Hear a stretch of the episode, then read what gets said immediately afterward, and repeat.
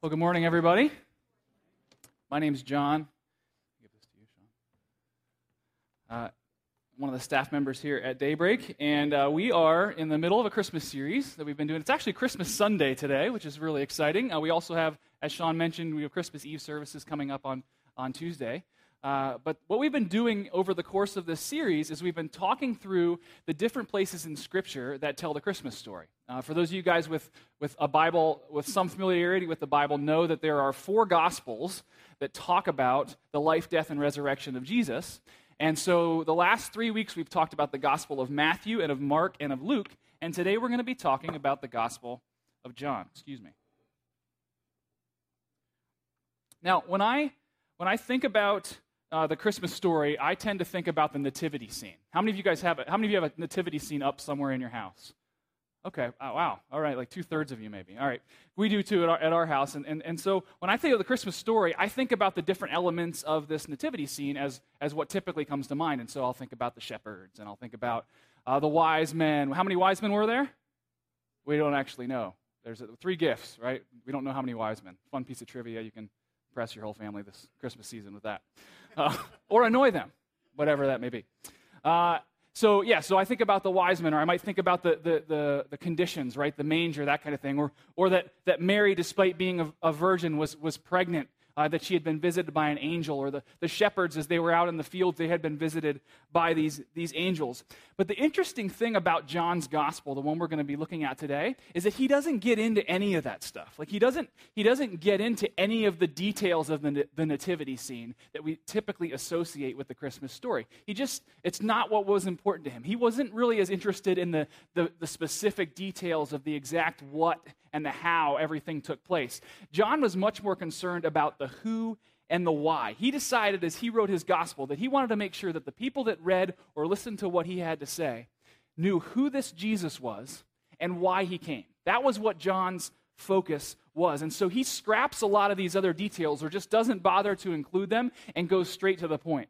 And to be honest with you, I think that that might be kind of why I like John's gospel a little bit because uh, he, he tends to tell stories like I do. Uh, my wife and I joke about this all the time, but when, when we, we tell stories, when I tell a story, I go like straight for the main idea, the point, and get it over with as quickly as possible, right? She tells a story. By the time the story is done, you can't even remember why you came in the room, right? Like you've been, you're there for so long, you're like, I don't even remember why I came in here, right? So we joke about that all the time. But that's sort of what John's gospel is like when it comes to Chris, the Christmas story, is he just goes in and gets straight to the point. He just lays out who this Jesus person was and why he came. Uh, in your outline there, we're going to uh, take a look at the first few verses of John's gospel uh, in chapter 1, verses 1 through 5. If you want to pull that out, it'll really help you follow along today. You're also, you'd be welcome to follow along if you have your Bible, uh, or it'll be in your outline as well as up on the screens.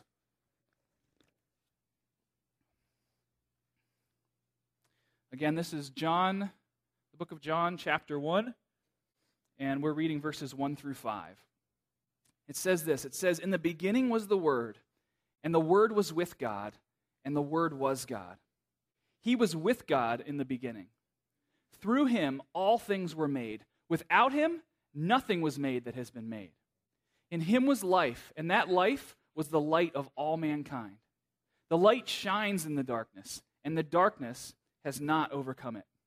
Now, the, the word word here, it's like a capital W word. That word comes from the Greek, Greek word logos. Uh, and it points out what that is, is that's referring to Jesus, but it points out this active and creative voice.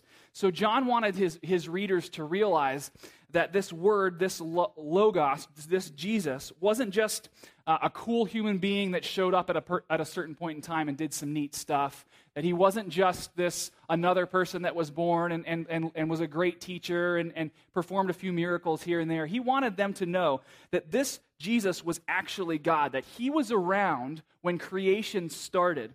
And then at this particular point of time, during the Christmas story, was when he came in the flesh, that he became one of us.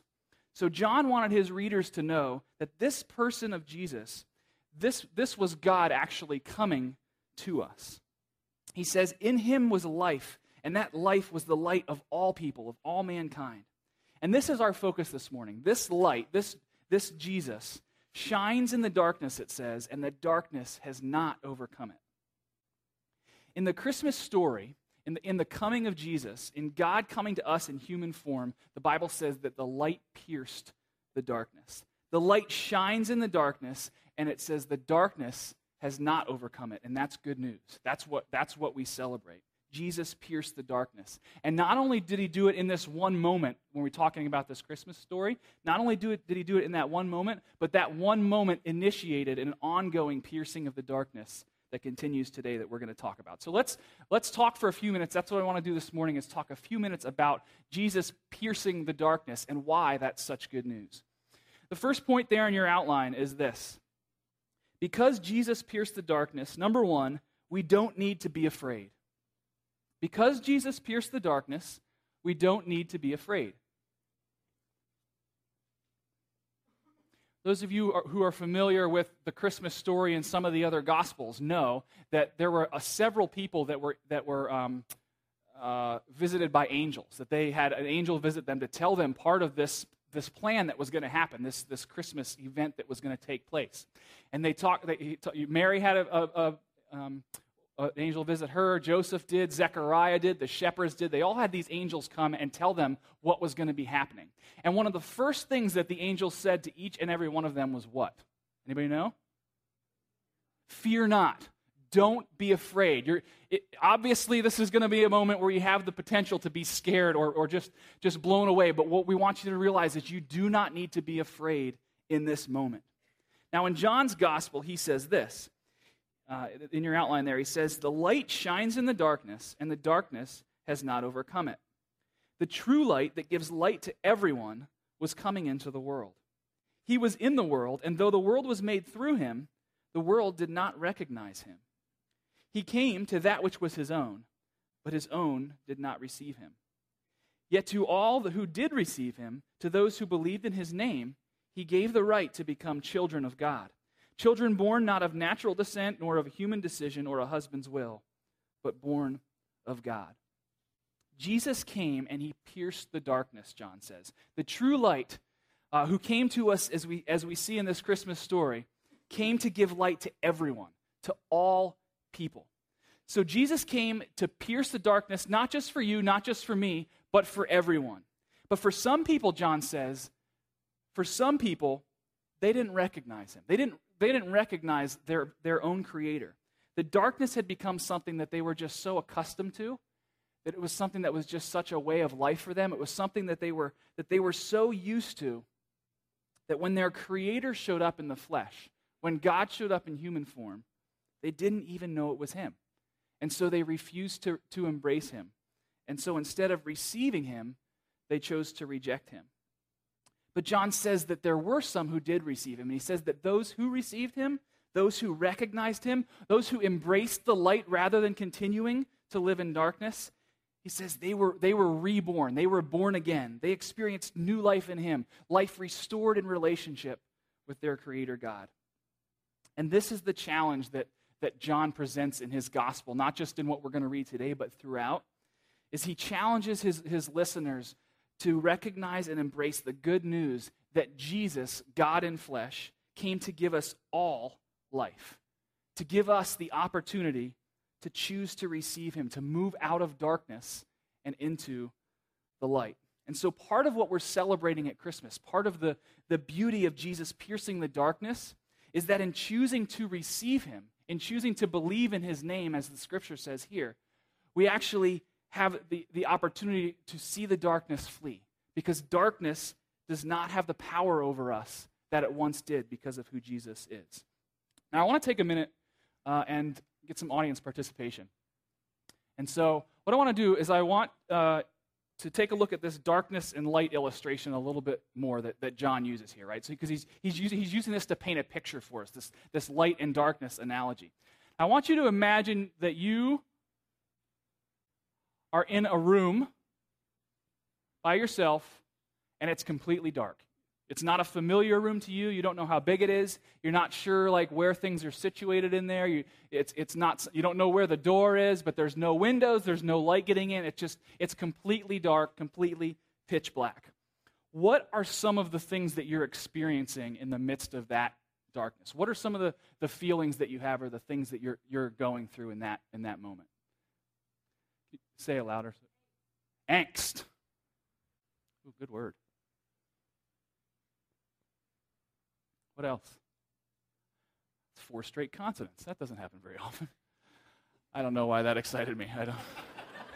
I, I like, what else? Anxiety, yeah.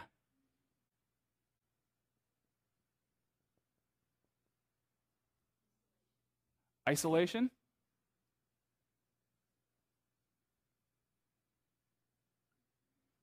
What else? Fear.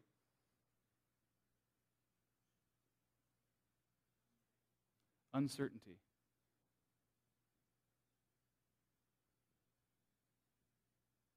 Anything else? Yeah. Disorientation. Not that you're going to be able to read this from.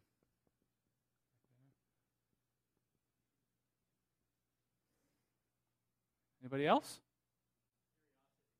Curiosity. Okay.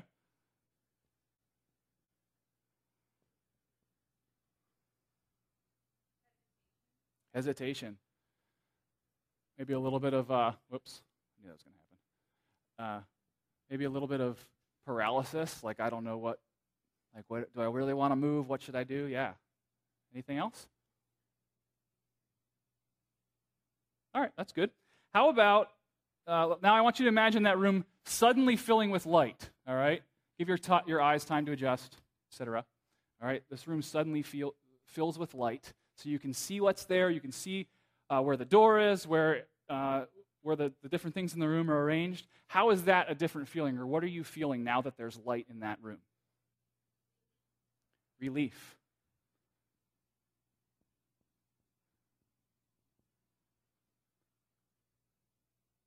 What else? Revelation.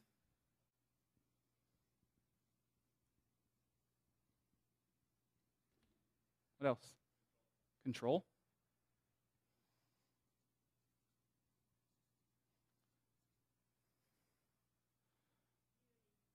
Beauty.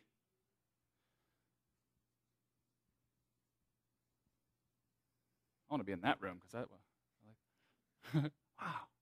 What else? Awareness, yeah.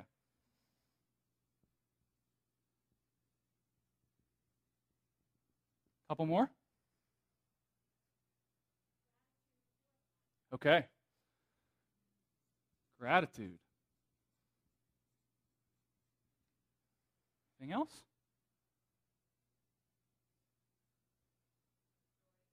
Joy. Okay.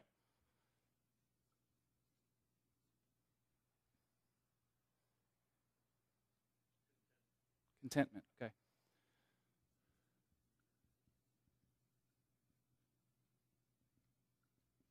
All right, so in the darkness, we have angst, anxiety, isolation, fear, uncertainty, disorientation, curiosity, hesitation. In the light, we have relief, revelation, control, beauty, awareness, gratitude, joy, and contentment. I'm sure that we could uh, come up with a lot more in, in each of those circumstances, but what I want to do is I want to talk a little bit about uh, a few of the ones that I came up with that relate to some of these.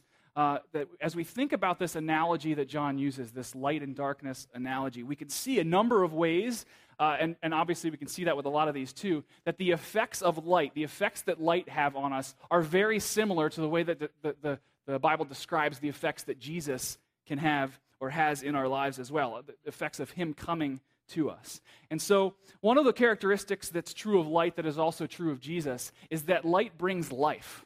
It, it, it, brings life. We learn really early on in science class, right, that, that without sunlight, life on earth cannot exist that it can't, that it can't grow, things can't thrive, um, that much of life on earth, if you take away the sun and the nourishment and the, the minerals and the vitamins and stuff that the, the sun provides, life cannot, cannot exist. If you take the strongest man in the world, the, like a Shawn Andrews, for example, and you put him in a dark room, right, like a really like the darkest dungeon, it won't take long for his his skin to get pale as a corpse and his his his body to start to, to waste away and his, his mind to start to go.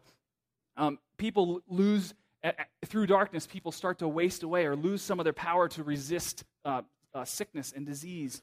And, in, and similarly, G, it says that Jesus came to bring life. Jesus says, I came to bring life to you, life to the fullest, to the way it was originally intended to be. I, I came to bring you a full life. And whereas darkness, where, the, where, where this type of environment strips uh, life of healthy functioning, Jesus came and he says, Look, I want to show you how to live. I want to show you what this full life really looks like.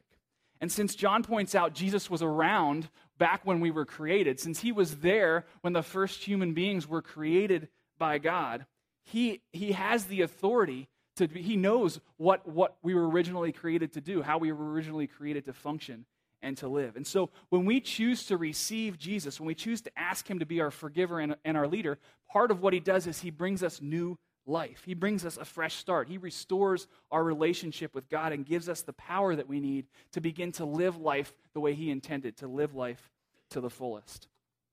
A second characteristic of light that, that's true, also true of Jesus, is that it brings cheer, right? It brings cheer.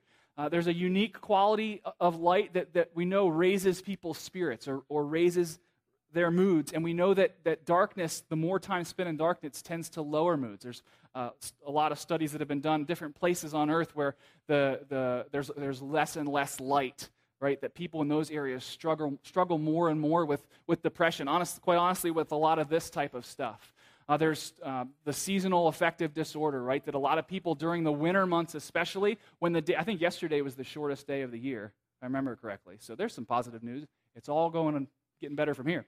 Uh, but in the, in the winter months, when the light tends to be, uh, the, when days tend to be the shortest, people tend to struggle the most with this type of stuff, with these type of struggles and, and difficulties. And one of the treatments that they, they have for the seasonal affective disorder is what's called light therapy, where they actually try to mimic sunlight uh, so that people, person is exposed to it and they start to, to show some significant um, increase in, in, uh, in their spirits. And in a similar way, the, Jesus brings joy. He lifts our spirits with the recognition that he says, Look, God loves you. That's why I came. Like we are loved and cherished, cherished by God.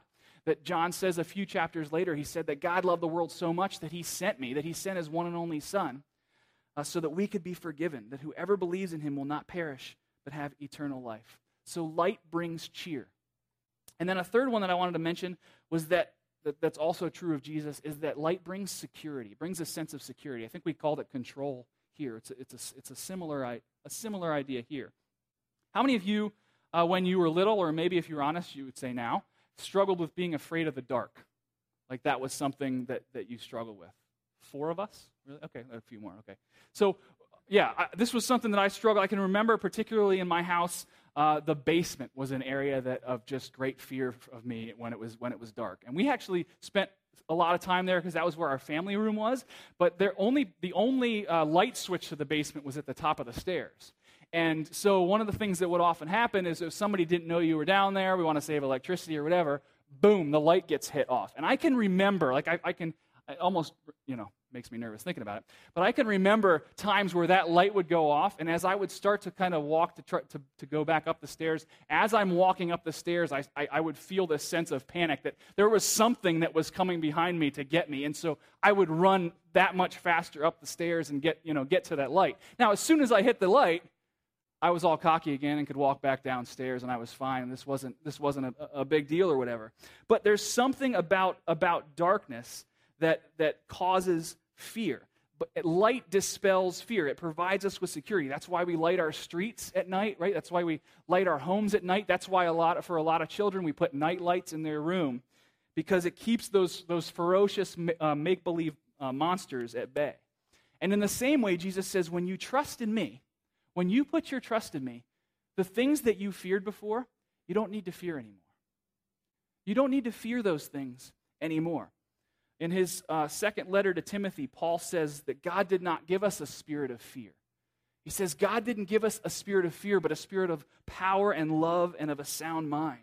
Jesus says, Give me your greatest fears, whatever those things are.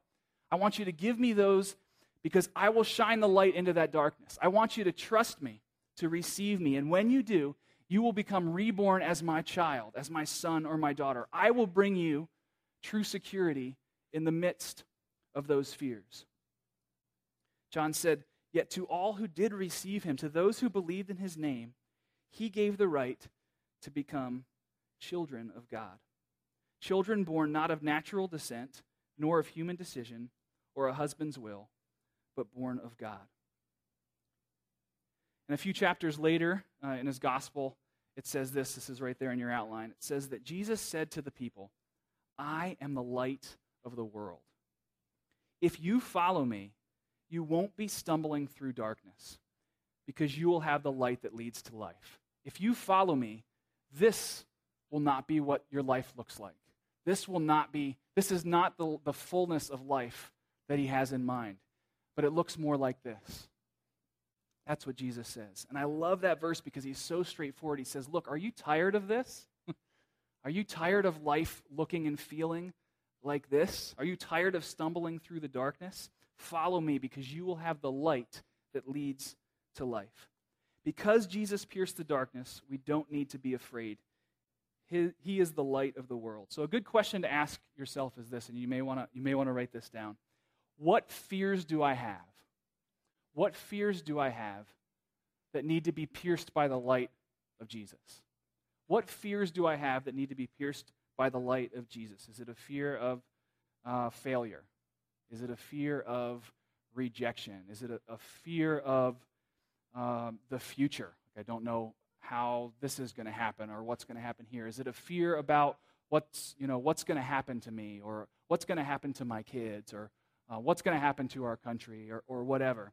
Whatever your greatest fears are, what fears do you have that need to be pierced by the light of Jesus? Because he says, I am the light. I want to be your security. Because Jesus pierced the darkness, we don't need to be afraid. And secondly, the second point there in your outline, because Jesus pierced the darkness, we can experience his grace. We can experience his grace.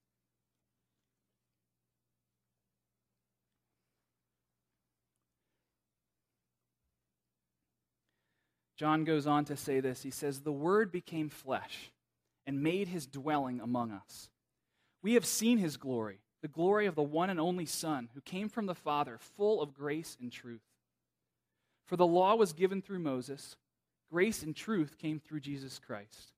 No one has ever seen God but the one and only Son, who is himself God and is in closest relationship with the Father, has made him known. So once again, we see John again. Remember, this is his version of the Christmas story. This is John's version of Jesus coming to us.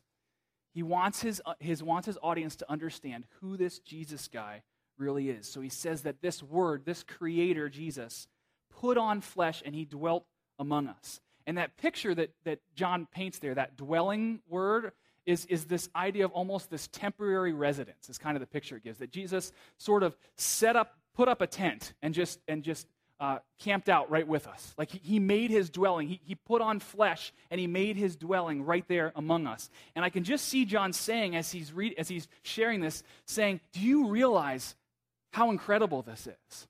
Like, do you understand how awesome this is? This Jesus, the Word who is God and has been around since the very beginning, he put on flesh and actually lived among us. He actually came to us and took up residence with us. This Jesus with with skin on, this God in the flesh. If you want to know what God the Father is like, you don't need to look any further than Jesus. That's all you have to do is to look at him. Now, as we read those verses, there's a phrase that repeats twice that I want to ask you to underline grace and truth. There are two places in that, in that passage that those words show up. I want you to underline those grace and truth.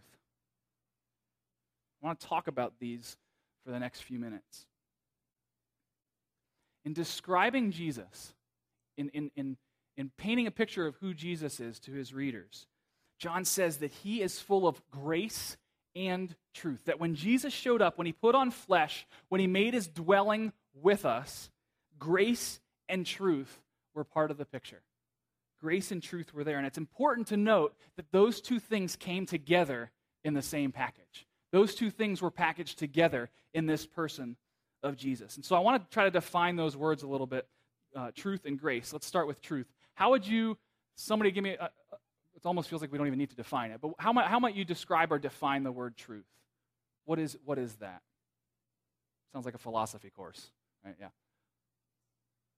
What, what, how, just what's a, maybe a little a, a definition that you might use to describe it?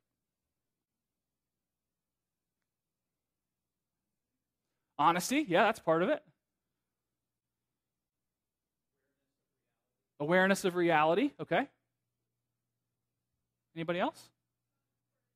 God's word, okay. Anybody else? Yeah, when we're, when we're talking about truth, we're talking about essentially an accurate identification of the way things really are. Like we're being honest about the, the situation, the, the reality of the situation. And how about grace? How would, how would you define grace?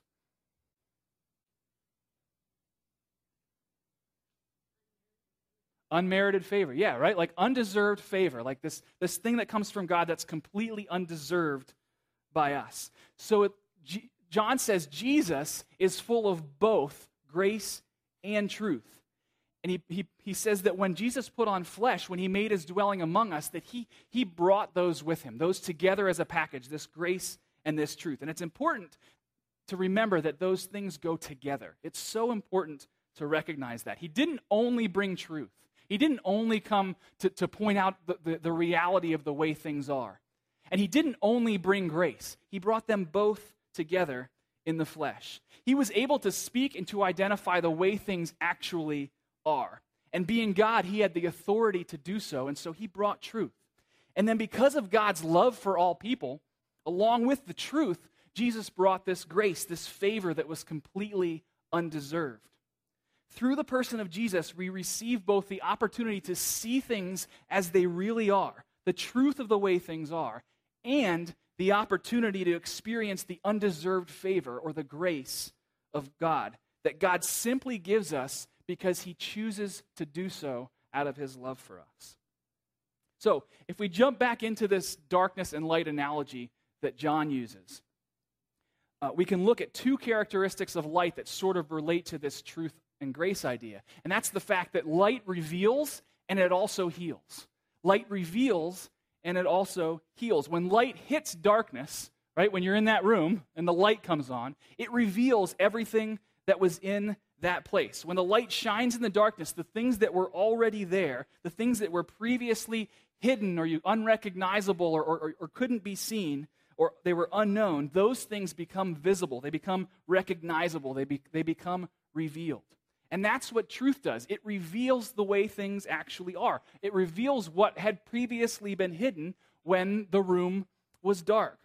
When John says that truth came through Jesus, when he talks about Jesus being the light, he says that Jesus came to reveal the way things actually are. We see that throughout the Gospels, throughout the stories of, of, of, as Jesus was talking to, to people. He was, he was explaining to them the way things actually are, the way God created things to be, the truth of things. Light reveals what's really there, it makes visible that which had been hidden by the darkness. But again, Jesus didn't just bring the truth, right? He didn't just bring that piece of it, he also brought grace. He didn't just put on flesh and reveal what had been in, in darkness. He didn't just reveal, but he also healed. Light has a healing quality. There are numerous uh, sicknesses and diseases, infections and wounds that require a certain amount of light in order for healing and restoration of those injuries or those wounds or sicknesses to take place. And this, in a way, and it's not a perfect analogy, but in a way, this is what grace does.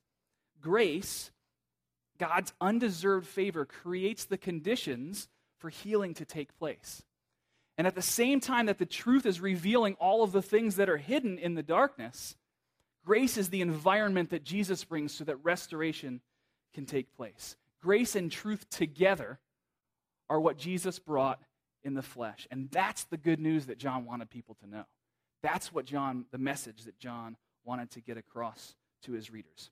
So let's let's make this a little bit more personal for us. How like let's let's talk about what this means practically. Why should this matter? Why does the grace and truth that Jesus brought matter to us today?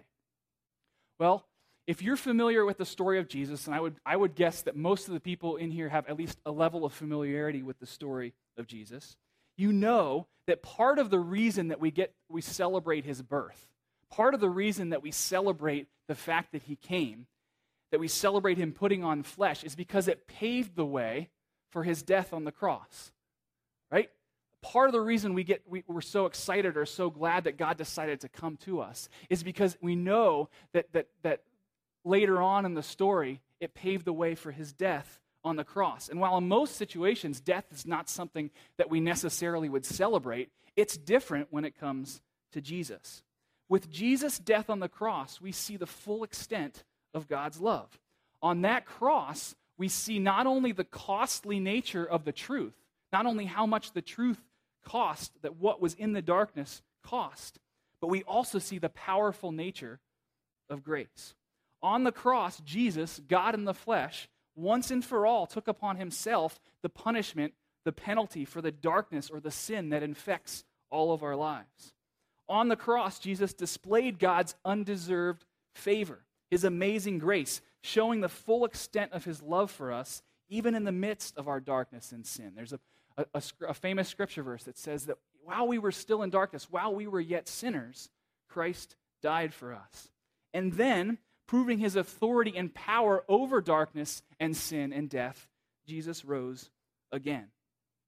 We have seen his glory, John says, the glory of the one and only Son who came from the Father, full of grace and truth. Excuse me. In one of John's letters, a book of the Bible that we, we call First John, he put it this way, and this is there in your outline. He says, This is the message we have heard from him and declare to you God is light in him there is no darkness at all. If we claim to have fellowship with him and yet walk in the darkness, we lie and do not live out the truth.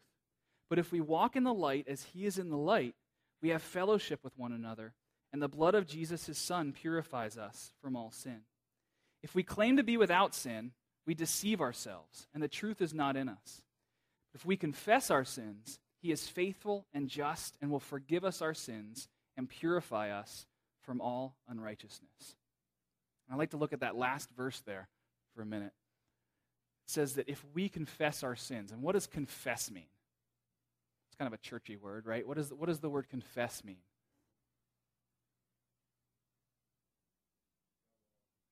Say again? Tell it all? Okay.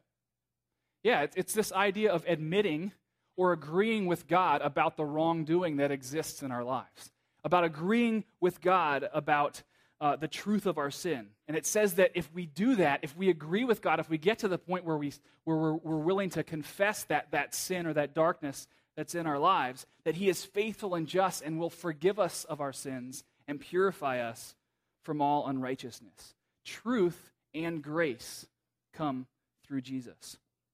I'd like to wrap up this morning uh, with an illustration, and it's not a it's not a perfect illustration, but it's one that I think uh, gets to the, the heart of what we're talking about here a little bit, and, and it's one that, that has helped me. I want you to imagine yourself and your, your life as an old mansion. Right? Your life is, a, is, an, is, a, is an old mansion. Okay, and over the, the course of time, over the, the course of our lives, um, sin and darkness uh, tend to take its toll. Uh, that ma- the mansion gets dirtier and darker and dustier uh, things fall apart or break down or you can't find them or walls topple over or, or there's, there's spider webs here and there or things stop working the way they were supposed to. And no, and no matter how much we try to either just ignore what's happening or we try to just hide what's happening or we uh, try to fix it or repair it, eventually we get to the point where we realize that we're powerless to restore this old mansion to the way it was originally created to be we get to the point where we just say, you know what, I just, I don't have the power myself to restore this mansion. I don't have the resources nest- necessary to bring about the restoration of this. And so that, that point brings us to a place where we have to make a decision. It's sort of like a crisis point in our lives. And it's in that moment that we have the opportunity to come to Jesus and be honest about the truth of where we are came like similarly to that verse that we were just talking about. We have the opportunity to come to him and to confess to him that we recognize the truth of the condition of our life, of, of our mansion. And essentially, what Jesus tells us is as a result of his death on the cross and his resurrection, he says, Look, my son. He says, Look, my daughter. The truth is, I've already paid for this. I've already paid for this old mansion. I've just been waiting for you to come and to transfer ownership over to me. That's, that's, that's essentially what he says. And so when we say yes to Jesus in that moment, that is what we refer to a lot as, as the moment of salvation or the moment of being born again, of, of, having, of being reborn or experiencing new birth in Christ. It's confessing or admitting the truth about our sins and accepting his forgiveness. It's asking him to be our leader and our forgiver. It's a transfer of ownership, if you will, saying, This old mansion no longer belongs to me. It was purchased by the blood of Jesus, and now it's his. And maybe you're here today and you realize that that's exactly where you are. You came this morning, you're like, yes, that's exactly where I am. I'm at the place, I'm exhausted. I'm tired of, of trying to run, live in, fix up, make this old mansion presentable. And you're ready to say, I want to transfer ownership to the one who already paid the price for it. Maybe that's where you are today. Maybe today is the day for you to embrace the truth and the grace of Jesus for the very first time. Or maybe you're here today and if you're honest, you'd say, Look, I've, I've done that. I've, I've, that's something that I, at some point in my life, I came to the, to the place where I recognized that and I, and I transferred ownership of my life over to Him. The truth of the matter is that Jesus loves us too much to only want a transfer of ownership he doesn't want to stop there. Because of, his, because of his love for us and because of the truth and the grace that are such a part of who he is, he isn't just content to say, you know what, I bought the house, that's good enough. We'll see you later. All right, we'll just, we'll just see you later. Instead, he says, look, here's what I want to do. I want to take a look inside. I want us to take a look inside. And so he grabs our hand and he walks with us up to the front door and he opens the door and he pulls out a flashlight and he walks into the mansion with us and starts to have a look around. And this, that process of Jesus with the, the flashlight is something that Scripture refers to in a number of different ways. Sometimes it's called discipleship, it's what happens when you live life following Jesus. Or it's called spiritual formation or spiritual growth, or in some places, Scripture calls it sanctification. And it's the process of Jesus walking around in our lives and, and showing us, revealing to us areas where He wants to make us more like Him. He wants to make us a, a little bit more like Him so that we can become more of who God originally intended us to be. And so He grabs us by the hand and He walks us through this, this dark mansion. And, and, and while we walk together, He takes this flashlight and He just shines it on little areas. He doesn't, he doesn't like throw the spotlight on the whole house at once because he knows that would be way too overwhelming for us. Instead, he takes us over and he, he shines a flashlight in this area and, and, and he says, Oh, you remember, remember when that happened? Like, I want to I want to start to bring some healing in that area of your life. Remember when that happened to you? I want to I want to start to, to I want you to, to start to talk to me about that. I want to start to restore some of that. Or you remember when you did that? Yeah, I want to I want to start to work on that. I want to start to repair that and, and restore that in you. And so what he does is he shines, shines his light into, into different places of the house at different times and different points in our journey. And it's not that he walks around with this flashlight so he can point out all the different ways that you've disappointed him over the years. It's not that. He shines the light on those things because he says, you know what?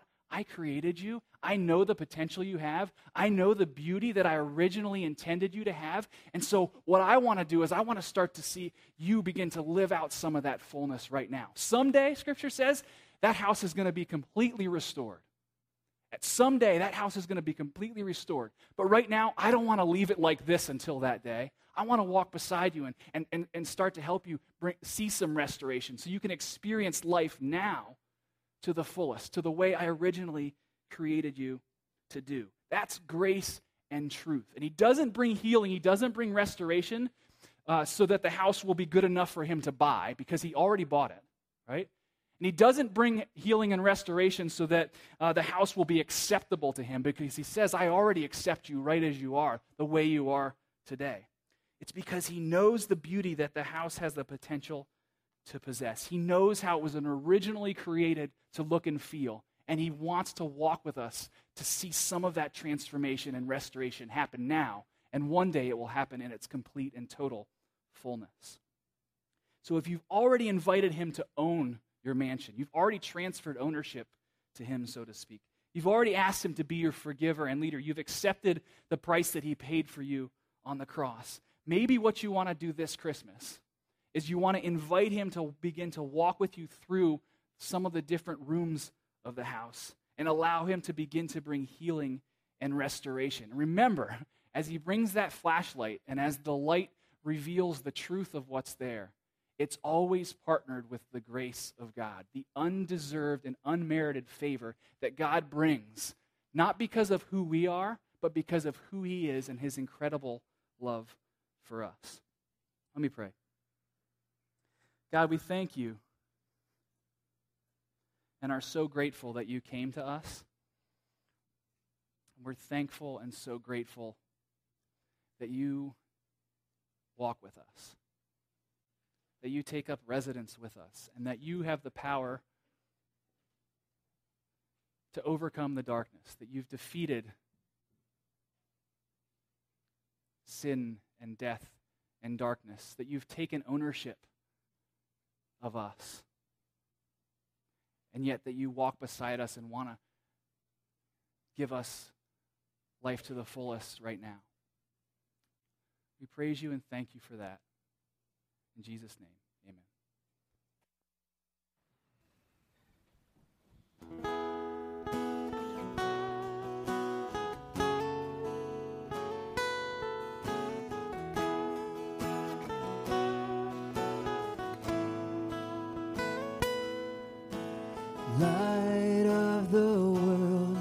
Step down into darkness. Open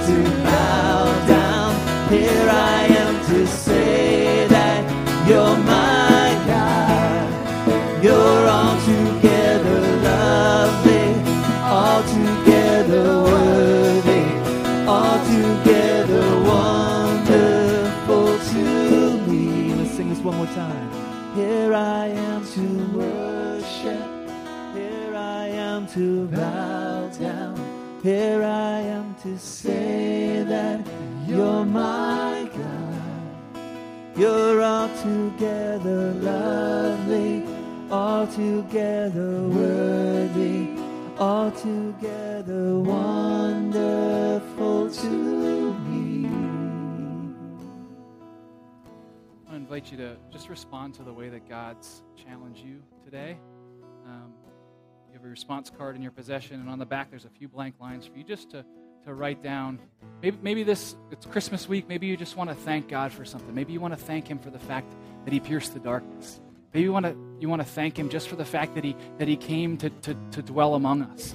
Maybe you want to thank Him for the fact that that that He takes away that we don't need to fear, or that uh, that we can experience His grace. But whatever it is, as we go as we have this next song, I want to encourage you not to miss the opportunity this week to to write down and record uh, how it is that God spoke to you today.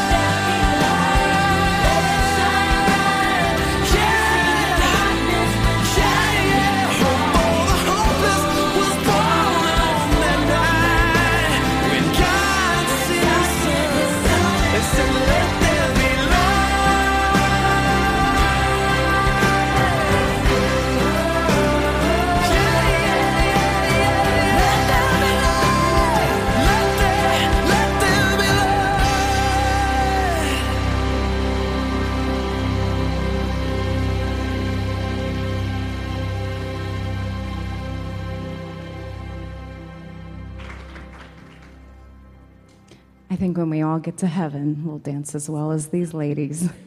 Would you stand this morning? And we're not doing that song.